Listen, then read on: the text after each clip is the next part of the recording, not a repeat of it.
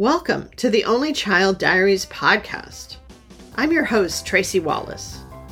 Have you ever felt like you didn't receive the how to brochure on life? That you didn't get enough guidance about major life issues? So did I. You don't have to be an only child to feel this way. In my podcast, we'll explore some of the best ways to better navigate adulting while doing so with humor and light. Welcome, everyone, to the Only Child Diaries podcast.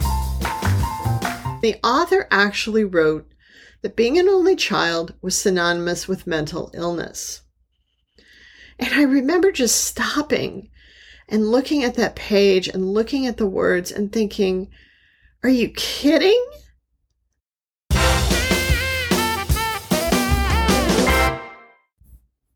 Hello, and thank you for joining us on the Only Child Diaries podcast inaugural episode. I'm your host, Tracy Wallace. Yes, I am an only child. And as I have often explained to people, I am an only child of two only children.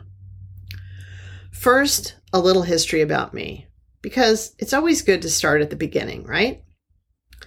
Besides being an only child, I would characterize myself as an overachiever.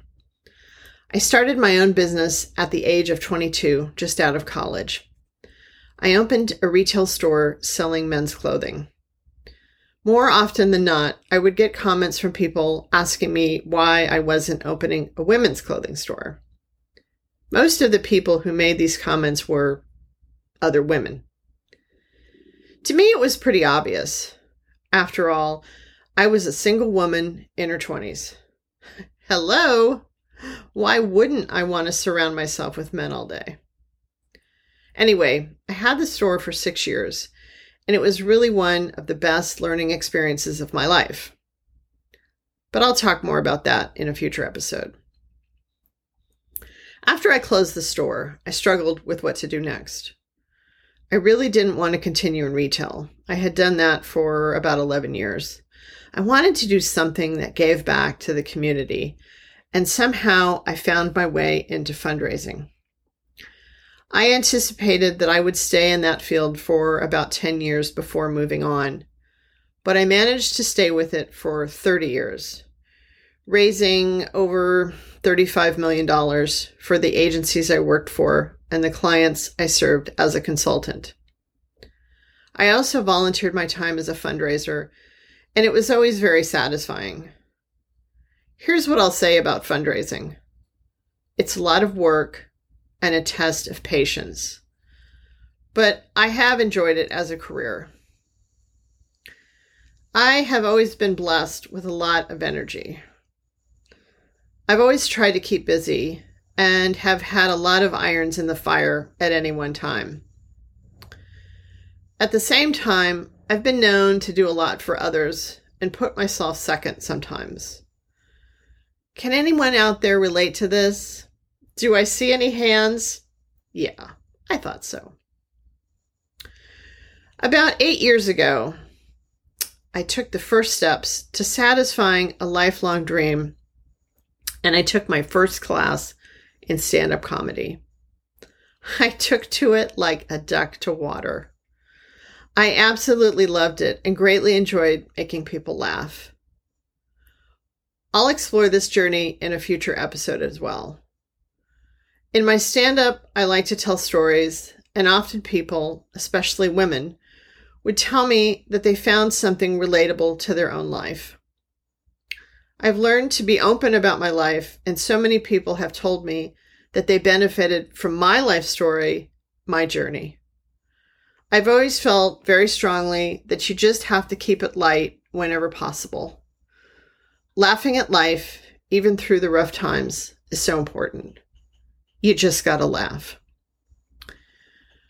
Before the pandemic started, I started writing a book about my experiences.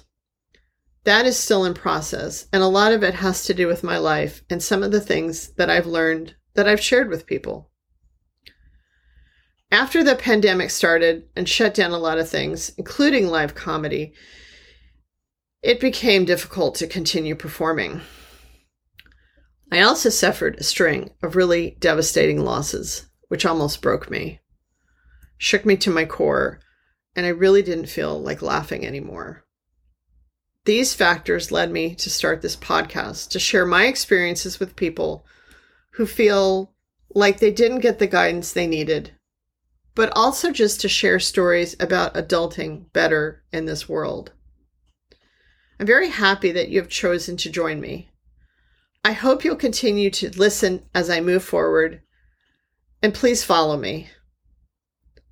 I know that as an only child growing up, there were many times when I felt at a disadvantage because I didn't have a sibling to explain things to me or just to watch and observe how they dealt with things that happened. Many years in adulthood, I found another term for it poorly parented. Granted, my parents did the best they could. In those days, there just weren't a lot of resources and information available to parents. One's parenting skills were born out of your own experience growing up. The guidance I received from my parents was minimal, if not non existent. And when I did get guidance, it was often negative. And so, in growing up, I definitely felt that I did not receive the how to brochure on life. That's how I like to characterize it. And I thought it was really something that only only children felt. But as I started to talk to people, especially people that have had siblings, I found that a lot of people have felt this way, that they didn't really receive as much guidance as they would have liked or as they needed. And so here I am, and I'm hoping that I can share more stories with you on this podcast and help you. I caution, though, that I'm not a therapist or a mental health professional, just a regular person. I hope you find something that is relatable for you and also that we can laugh at the same time, because that's really important. It's really important to not take our lives too seriously. So let's just dive in. I want to start talking about my upbringing a little bit so that you have some background on how I got to this point. Maybe some of it will be familiar to you. I was an only child. There was a point when my parents were thinking about adopting, but that never worked out. My mom had a very difficult time carrying me to term. And so that's why there was never a question in my parents' mind that I was it. Both of my parents were only children. My dad's father was also an only child. It's just what they knew best. When I was growing up, I was always around a lot of adults. So much so that I was more comfortable around adults than people my own age. My dad was a member of the Masonic Lodge, and my parents often took me along to lodge events where I was the only child in the room. I was always with either one or both of my parents most of the time I wasn't in school. What I remember is that adults sometimes didn't really know how to relate to a child. So they would say, Oh, hello, Tracy. What grade are you in? And I would answer, you know, third or fourth or whatever grade I was in at the time. And then they would say, because they were making conversation, Oh, do you have a brother or sister? And I would say no. And they would reply, Oh, you're an only child. And the conversation would pretty much end there. I remember starting to get some very strange looks from people before they would turn away or they would roll their eyes or just sort of grimace at me. Looking back on it, I think rarely were the people asking only children themselves. As I went through grade school, and then middle school or junior high, as we called it, and then high school, I started to realize that this was a trend. Adults would say, Hello, what grade are you in? Or what subject do you enjoy the most? And then, do you have brothers and sisters? I just got used to the fact that I was going to be an anomaly and I was going to get strange looks. As I got older, depending on my mood, but let's face it, I can be a little sarcastic at times, I would get the question And then I would say, Yes, I'm an only child. And then I would add in, I'm an only child of two only children. And this is when things got really strange for me because sometimes people would actually take a step backwards from me, thinking that I was some sort of leper or something. I mean, apologies to any lepers that are listening now, but it was very strange. And you can imagine growing up, if this is what's normal to you, that you don't really understand why people are reacting this way. When I was finally able to get myself to the library one day, and this was before computers and before the internet, I remember I went to the library and I decided to look up only children and see what the library had to tell me about only children. Because I was thinking there's got to be something positive that's written about only children. Please. I was desperate. I remember going through the card catalog and then going out into the stacks, and I found some books and I started looking through them. And I remember there was this one book, and it was looking pretty old at the time. And I remember looking through the first couple pages, the chapters, and the and the author actually wrote that being an only child was synonymous with mental illness. And I remember just stopping and looking at that page and looking at the words and thinking, are you kidding? I mean, how backwards is this? I don't remember exactly how old I was, but I think I was in high school at the time. And I thought this is absolutely ridiculous. Even at the time, I knew that it was wrong. But I looked at the copyright, and maybe it was back in the 40s or something, and I thought, well, poor misguided psychiatrist. That's what he knew but it still really stuck with me all these years. Anyway, you can't really deny what people want to think, what they're going to think. You just have to be who you are and let that speak for itself. One of the common sayings about only children is that we're spoiled. Now, it didn't help my case that I got my bachelor's degree from USC. Some people call it the University of Spoiled Children. I admit there are a lot of kids who attend the school who are privileged, but there are also a lot of hardworking students. And just because you're attending USC doesn't mean you get a break on earning the grades. I attended the last two years of college there because I really didn't know what school I wanted to attend and was at community college the first two years. It was also an economic issue, of course. My first semester at USC, I took four classes, and they were kicking my ass. I was commuting and living at home because I was also working part time in retail. I missed one final exam by a couple of points, and I ended up getting a C minus in that class. And the other three classes, I had earned disappointing C's. So I was placed on academic probation because that C minus put me under the 2.0.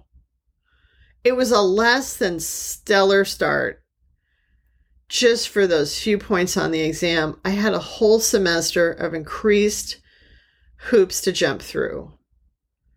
It didn't endear me to the collegiate process. I didn't feel spoiled. there are spoiled people, whether they are only children or not. It doesn't make any difference if you're an only child, but I understand the reasoning behind it. I was not spoiled. And when I look at my parents, especially my mother, she's a prime example. My mother was an only child and she was anything but spoiled. She worked very hard her whole life. She went to school. She didn't get a college degree, but she worked. And then once she had me, she was a homemaker and she worked very hard to keep the house together, to take care of my dad, to take care of me. And then she took care of her parents until they passed away. She had her own dreams, but she sacrificed her whole life to give to other people. But people will think what they want to think about us onlys. Another reason for my lack of guidance growing up was that my dad, well, he never gave me advice. To me, that was just normal. Growing up, I maybe felt a lack, a lacking of some sort, but I couldn't really put my finger on it. When I was about 18 or 19, I was visiting with my grandfather in a convalescent home. He was still very vital and outspoken. And he was telling me about how, when my dad was growing up, things that he did to take care of him, how he parented my dad. And at one point, he said, You know, I never gave John advice. And I just remember being flabbergasted. This was my real first memory of an epiphany. I remember sitting there and it all hitting me because I realized that my dad never gave me advice because that's the way he grew up. He never got any advice from his dad. And it just made so much more sense. So as we go through life, we learn that these things about our past, about our history, well, we try to make adjustments and we try to learn from them. I think what I've done, I've tried to learn where the gaps are and I've tried to fill them in as best I can. What I have learned about only children is that we're all very independent and we're very self reliant. And these are good qualities. Of course, you can be these things if you have siblings. I also learned that I was always kind of jealous of my friends who had siblings because I thought, wow, I mean, they've got people to live with and they're kind of built in friends. And what I learned when I grew up, because most of most of my good friends in school had at least one brother or sister. What I learned later is that they didn't necessarily get along that well, and there was a lot of tension at home they got along better with their outside friends. Some siblings are very close. My husband and his brother are one example of that. My husband is one of four children, so it's been interesting to me to watch the dynamics in his family as opposed to the dynamics in my family. In this podcast, we're going to be talking about different subjects that maybe you didn't get enough guidance on in your life growing up. Things that have become issues for me, things that I've navigated my way through that I hope will be helpful to others. We're going to laugh about some of them. Some of them are going to be pretty serious, but I think you'll find enjoyment and enrichment around all of the topics. And I'm glad you're here to share with me. I'm also hoping that we'll have some guests along the way. I know there's a lot of famous only children in this world that have done a lot of great things and I'm hoping that we can have some of them join us and talk with them about their experiences. I remember at one point, I really wanted to prove that only children are great, especially after I saw that library book. And so I started making a running list of only children who were famous that I learned about. And because I'm an overachiever, I was going to interview all of them and write a book about them. So far, that still hasn't materialized. Nowadays, it's very easy to find a list of only children online, but some of them you might or might not know about. Elton John was an only child. Elvis. Betty White, she was an only child. The Weeknd is an only child. Adele. John Lennon. I mean, the list goes on and on. I'm sure there's lots of interesting stories behind everybody's upbringing, certainly, and there are reasons why their families chose to have one child. I know that in the past, it was a little bit more of an oddity to have just one child. I mean, if you look back at the war era or before, people did have multiples. It was just more of a common thing. But as we've gotten into the current day, now the percentages of families with one child are increasing for whatever reason. You know, economics. Maybe the mother wants to keep her career so maybe it's not as odd of a thing as it used to be. I know that now I'm of a certain age. I don't really get questioned as much like I used to when I was younger. So I'm very thankful for that. I hope you will join us for future episodes. In our next episode, I'm going to discuss dental anxiety, which is something that I've suffered from greatly. I know a lot of people do to an extent. I know a lot of people do. I mean, who enjoys going to the dentist? Except maybe the dentist. Down the line, I'll also talk about loss and grief. Because what I found is that this is something that most parents don't really talk to us about. We don't get a lot of guidance on loss and grief in our lives, and I've certainly had my share. We're going to talk about some fun things too, so please stay tuned. I hope you'll visit my Instagram, Only Child Diaries, or Facebook, Only Child Diaries Podcast. If you like this episode, please follow us, and please share it with a friend you think might like it as well. I'm Tracy Wallace, and these are the Only Child Diaries. Thanks for listening.